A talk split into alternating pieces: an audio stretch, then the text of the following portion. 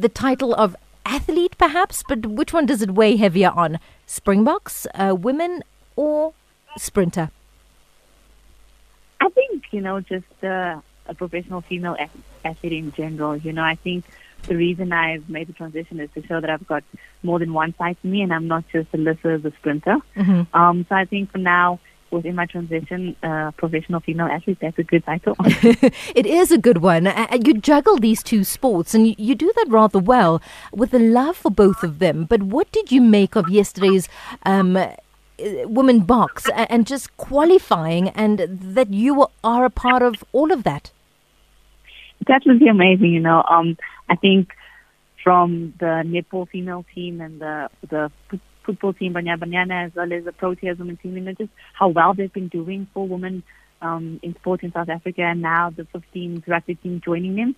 It's just unbelievable. I think we've been on a streak in terms of women in sport in South Africa, you know, just taking our stance and showing them that we are serious about our sport and we're extremely passionate and, mm-hmm. you know, we can perform on the big scale as well. Yeah, definitely. When you and I chatted not too long ago, you said, why is nobody making noise about the Springbok women? They play in Kenya. Do you think that all the noise only came once the team qualified? And even if the team didn't qualify, no one actually cared. Yeah, and you know, I think that they've they've played what three or four games before they played Kenya um, yesterday, and they've done extremely well in those games. You know, dominating the African countries, and I know it's it's just African countries, and maybe they don't they're not seen, you know, as the tough teams like New Zealand and Australia. But I think it's all about the process and the journey, and I would like our country to back our teams within the process before we actually get to the world stage, mm. and you know, to see how much work we put into the journey and the process to get into the world stage, and and supporting us right through. Um, so I'm happy that there is some noise that's going on, and I just hope that the support will remain strong. Will the, uh, the support remain strong? Because let's talk about women's football. You said professional athlete, that is what you'd like to be seen as. And then on a global scale, yes, women can compete. Even the women Boks can do so. Is, is there enough recognition, would you say? And is there enough being done for women's sport? I don't think there is enough recognition, no. Um, is enough being done from a management side? I don't think so either. But from an athlete side and from a performance side, you know, I'm so proud of all the women competing in the various sporting codes. I mean, even though we don't have the same amount of resources, the same amount of support, the same mm-hmm. amount of mm-hmm. exposure as our male counterparts do, you know, we still go there, we still fight, we still want to win the battle, and you know, we still have a lot of passion in our sport. So I think from the athlete side, there's definitely nothing done, but I just hope that from the management and the administrative side that more will be done. Yeah, I hope so. I mean, we've got Women's Month to sort of elevate and highlight what it is that we want, but at the end of the day, it should be done 365 days a year and not just, you know, a month out of a year or a day because it, it, it is Women's Day. Alyssa, for you, when did the crossover happen? When did you decide I can be passionate about two sports and possibly be great at the both of them in one lifetime? you know, it's been a thing coming a while now. I've been in the track for about 21 years, um, competing and participating. So it's been a long journey for me on track. And last year, Coach Paul Delport, who's the coach of the Seven Women's team, approached me and, you know, he just kind of seeked advice as to where he can find sprinters and fast women and mentioned that he would love me to come out and try out for the team and be part of the team um, because he needs my speed. And, you know, it was just a seed that he planted about last year August, and this year March, I just decided, you know, let me challenge myself. I've I've been on track, and I would love to go to 2020 Olympics in a different sporting code.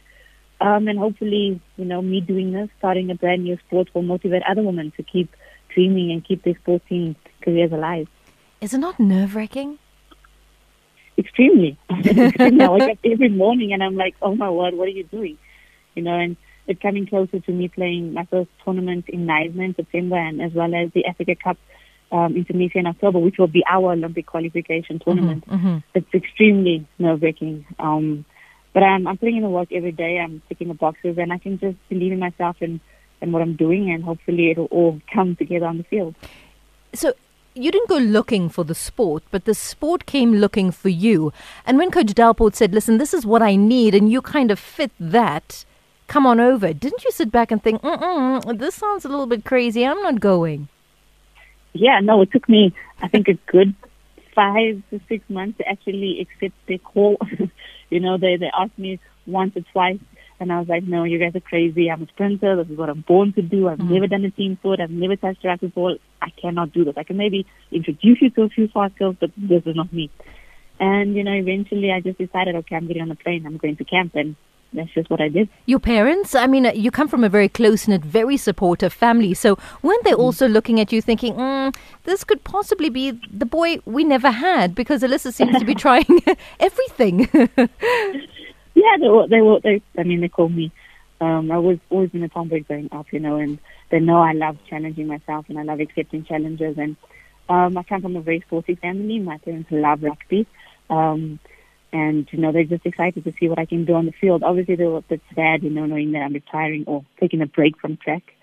Um, but they they're extremely supportive and they can't wait to watch me. I can't wait either. So, which way is it going? Do you wait to qualify to maybe make the decision as to stay or go back to the track? Yeah, I think that's that's definitely what's going to happen. So, if we qualify for the 2020 Olympic Games as the Springbok Sevens, which I believe we will, um, then I'm definitely going to pursue that goal and that dream to play in 2020 Tokyo um, rugby. But if we don't, then he'll see me on the 200. Hey, you've got options. What did you make of? Yes, the women's Springboks yesterday, we spoke about that, but the Springbok team against Argentina uh, yesterday as well. Do you think what they managed to do in, in recent weeks means that the cup is probably coming home from Japan to SA? I'm proudly SA. I'm extremely patriotic and I believe in our boys 100% and they're going to bring it home. Thank you so much. Alyssa, thanks a million for chatting to us. Keep us uh, up to date with what it is that is happening in your career with the Springbok Sevens women's team as well and just your journey. We'd love to hear more. You're on Radio 2000. Thanks so much for having me, Romy. Have an awesome day, brother. You too. Thank you so much. Alyssa Conley there.